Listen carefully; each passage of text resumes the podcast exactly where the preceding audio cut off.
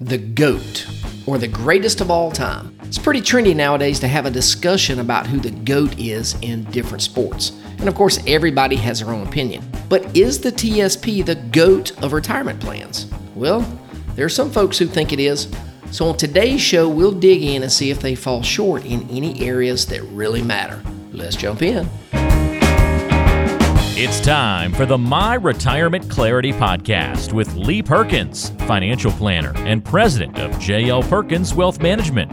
Get ready for a good dose of inspiration, simplicity, implementation, and of course, clarity on how to successfully prepare for retirement and grow and preserve your wealth. Here's Ben George with Lee Perkins. Greetings and welcome into the My Retirement Clarity podcast. As always, I'm your host, Lee Perkins. I want to thank you so much for tuning into the show today. So, today's show pretty much comes from a conversation that I had with somebody recently about their retirement plan at work. And so, this person initially reached out to us by ordering one of our Defuse books on taxes, and then they wound up scheduling a, a call with me. So, during that call, what I learned is that this person was a federal employee. Now, for those of y'all who don't know, uh, you don't know my, my backstory, I, I used to work primarily in the federal market. I did a lot of federal benefits educational workshops all over the Southeast, really here in Georgia and Florida and South Carolina. I think I even did some training up in the Washington, D.C. area. And, and of course, I spent a good amount of time training um, air traffic controllers and some tech ops folks out in Houston, Texas. So it was a lot of traveling. I enjoyed it at the time, but I am certainly glad I don't travel like that anymore. Um, let's just say I, I definitely don't want don't, don't want to do that again. So, but I say all that just to let you know that I've got a pretty extensive background in federal benefits. Now, if you are or if you you were a federal employee, you know that you have access to a, to a retirement plan at work that is very similar to a 401k that most people have, have access to. Now, this is on top of your, your federal pension, of course, and this is called the Thrift Savings Plan or the TSP. So, for federal employees, this is basically their, their federal 401k. It's been around a long time and, and certainly it has evolved over that time, but is it the greatest investment platform out there? And I would tell you that there are a lot of people out there who say that it is. And, and of course, that's going to be the topic today, and we'll talk a little bit more about that during the show today. So, back to my conversation with, with this federal employee. Now, this person was a FERS employee, and for those of you that, that don't know, there are mainly two types of federal employees CSRS, and that's under the old system, and FERS employees. So, this is kind of what, they, what I guess what we call the newer system, even though it's been around you know 35 years or so. So of course these these two retirement systems have have certainly evolved over time and there's some you know, a couple of differences uh, a couple of ver- different variations of each of them. But those differences you know they're sort of irrelevant for this conversation but each of these employees have access to the tsp csrs employees do not receive a match from the, the government uh, from the TSP, but the, the FERS employees do. So, inside the TSP, participants have a couple of options. They can pick between five, I guess we could call them standard funds. This is the GFCS and I. And we won't go into what all of those funds are on this show. I might do that in another podcast. But anyway, so in addition to these funds, they also got access to a couple of other what they call L funds or life cycle funds. And all this is is a predetermined allocation of the, the GFCSNI. And so as you get closer to the date of that fund, that fund is automatically going to become more conservative. So it's nothing new. It's it's simply a target date fund, and pretty much any investment company out there, they they've got their own version of these. Uh, Vanguard, Schwab, Fidelity, they all have a bunch of target date funds. We rarely use these at our firm because I think there are much better investment choices out there. So the options are, are very limited, and, and the TSP knows this. So last year, they created another option, calling it the TSP mutual fund window. And so what this does, this allows folks to, to open a separate investment account inside of their TSP and then allow a third party vendor to to give them access to a, a, few other mutual funds. And so, of course, because it's a governmental plan, you know, there there are a lot of rules, and, and that's certainly the case here. So so that's the TSP. They've got a really nice website, and you can you can easily track fund performance. and And most federal employees have been in the TSP for so long, they're extremely comfortable with it. They know it, they love it, and a lot of them think it's the greatest thing ever. So during our conversation, this guy asked me point blank why he should move his money from the thrift or the TSP over to our management in, into an IRA. So I turned the question back on him a little bit because we had just spent 20, 25 minutes going over all of the things that we do for our clients. And during that conversation, he said, Man, Lee, this is exactly the type of planning that my wife and I need. So I then asked him, why, why wouldn't you move the money from the TSP? Well, he didn't really have a great answer for this other than the TSP has low fees and he's very comfortable with it. Now, these are two things that, that I can't argue with. There, there's not anybody that I can think of that's going to manage an account for cheaper than the TSP does. It, it's extremely cheap, and you're going to find a hard time paying less wh- wherever you go. So l- let me step back and talk a little bit about fees. One of the hurdles for anybody coming over from a 401k account, so so this is not just the TSP, but a, a 401k account at where, wherever they work. One of the hurdles coming from there over to an IRA at a firm like ours is the fee.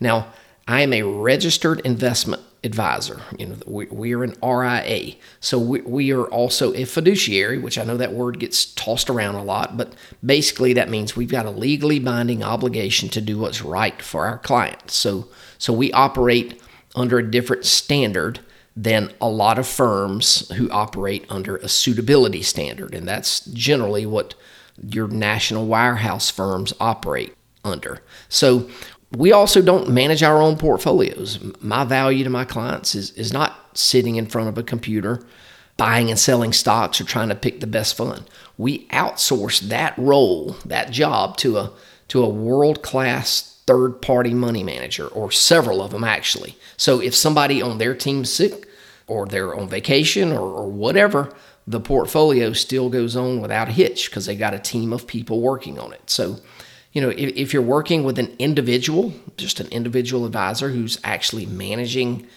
your portfolio and managing the portfolios of, of all of his clients and doing the buying and selling, what happens when they get sick? What, what what's their backup plan? So, you know, that's why a long time ago I chose not to go that route because I didn't want to be tied to a computer. So back to our fee a little bit. No, we're very transparent about what we charge on our client statements, they will see a line item that says management fee. And that management fee is split between the custodian that we use, which is TD Ameritrade, which is soon to become Schwab because they merged about three years ago. So TD Ameritrade is the custodian, the money manager that that runs the models and the portfolios, they also get a portion, and then our firm gets a portion. So that fee is listed very, very clearly on our statement. Everybody knows exactly what they pay. And we've got that clients that pay us ten or twenty thousand dollars a year. And you know what? They don't care because they see the value and they know that as they age, the choices they have and the decisions that they're going to face are more complex and are going to get more complex. And so they want us to be there for them as they go through these different phases of retirement. Now, not all companies do this. There are some companies that, that don't show their fees. Uh, they may have a statement fee or, or an admin fee of 50 or $100 or so.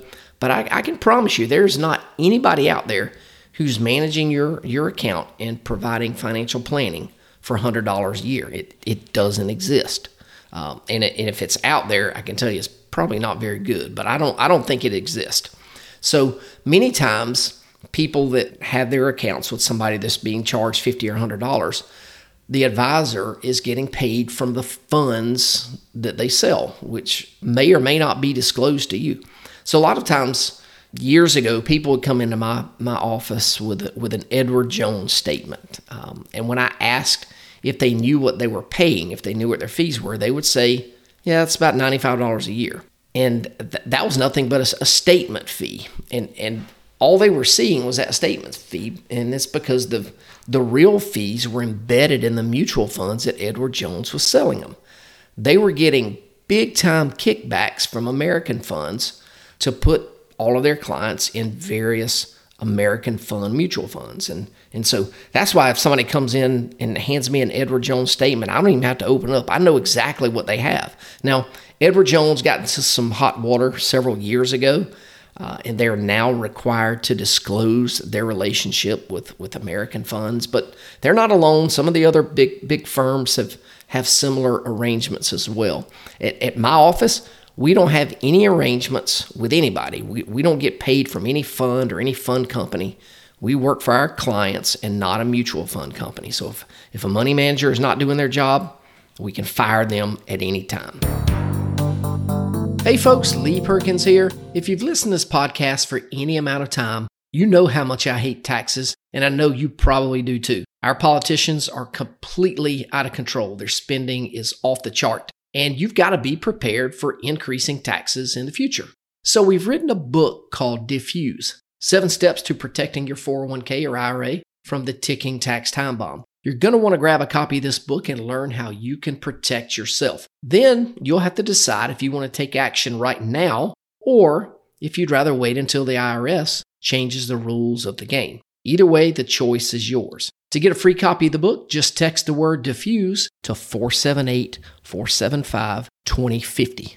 That's D E F U S E to 478 475 2050. And we'll send you a free copy. Thanks again for listening. Now back to the show. All right, so back to my conversation with a federal employee. So I asked him, just sort of as a follow up, what all does a TSP do for, for him other than just manage that account. Um, and, and at first, I don't think he was really sure where I was going with this. He just said, you know, they, they just manage my money.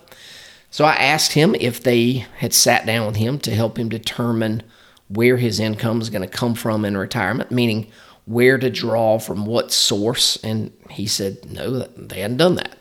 And I asked him if they had discussed ways he could possibly minimize his lifetime tax burden by changing which tax bucket that they draw from, or, or if they had discussed any type of conversion plan to a tax free account. He said, no, they, they've not. So then I asked if they had discussed Social Security with he and his wife to sort of coordinate their benefits so they can get the, the most enjoyment while they're young enough and healthy enough to enjoy it. And of course, he said, nope, they, they don't do that either. And then finally, I asked him if the TSP had discussed with his wife what her financial situation is going to look like should he pass away before she does. And he said, well, she's going to get a 50% survivor annuity from his pension. And so I asked if they'd done the work, he and his wife had done the work to know if this was going to be enough money. And he said he'd never really thought about that before. So I asked him if he thought that would be a conversation that his wife would be interested in. He said, absolutely. So by this point in the conversation, I, th- I think he figured it out, or I know he figured it out. Although he knows he's, you know, he was pretty much paying nothing to have his money at the TSP, he also realized after our conversation or during the conversation that, that he wasn't getting any kind of planning advice whatsoever. So we had another meeting with, with both he and his wife, and, and, and I'm thrilled to say they are coming aboard as clients and moving $1.3 million from the TSP over to our management. Now, he's still going to work another year or so, uh, and he's still going to contribute to the thrift, and he's still going to get the match. He's 61 years old, and of course, he's been eligible to move his TSP to an IRA since he was 59 and a half, but he, he really didn't know that he had that option. So we helped him understand how the process works, and he actually told me he wishes he would have would have done this earlier, and, and that would have been great. But of course, we can't go back and, make that decision quicker. But it's, it's done now, and we're, we're thrilled to have them as clients. So let me sort of wrap this up here. I, I would tell you that in my experience, most people eventually reach the point where they figure out that planning advice is critical. It's what's important. some people just see the value at different times than other people. And, and candidly, there's some people that never make that move. I mean, I've met with people just like this person that, that couldn't make the move to come aboard as a client or, or for, not just for our firm, but for any firm simply because they like not paying anything to the TSP. And, and that's fine. They've got that right. And, and everybody is motivated by different things. And, and I'm never going to try to talk someone into moving their money from from the TSP or from anywhere else if they don't want to or if they're not comfortable with it. Um, certainly, I can give them the pros and cons of the thrift uh, versus an IRA, and I've got a pretty good argument. But I'm not going to force it on anybody because it's it's their choice. So, anyway, that's it for today. I hope this has been a helpful message for you, and I hope you have a wonderful week. Spend time with the people that you love doing the things that, that bring you joy in life because life is absolutely too short to not have fun. So stay safe, and we'll catch you next time. Lee Perkins here, and I want to thank you so much for tuning into the show today. If you like our podcast, we would be honored if you would share the show with others. And one great way to do that is by posting the show to your social media pages or by just telling others about it. Either way, we would really appreciate it. And of course, if you do enjoy the show, we would appreciate it if you would give us a five star review. And this certainly helps other people like you find our show. And if you want to learn a little more about our firm and how we help people have the best retirement they can possibly have, go check us out at www.myretirementclarity.com. There are a lot of great resources that you can access directly on the website. And of course, if you want to have a conversation with me, you can visit www.talkwithlee.com and this will take you directly to my calendar. And there you can schedule a 15 minute phone call so I can learn a little bit more about your situation. Of course, everybody is not a great fit for our firm, but if I think we can add value and put you in a better situation, I'll let you know and we can certainly talk about the next steps. So thanks again for tuning into the show and we'll catch you next time. Investment advisory services are offered by JL Perkins Wealth Management, a registered investment advisor and insurance agency. Information is for illustrative purposes only and does not constitute tax, legal, or investment advice. Always consult with a qualified tax, legal, or investment professional before taking any action.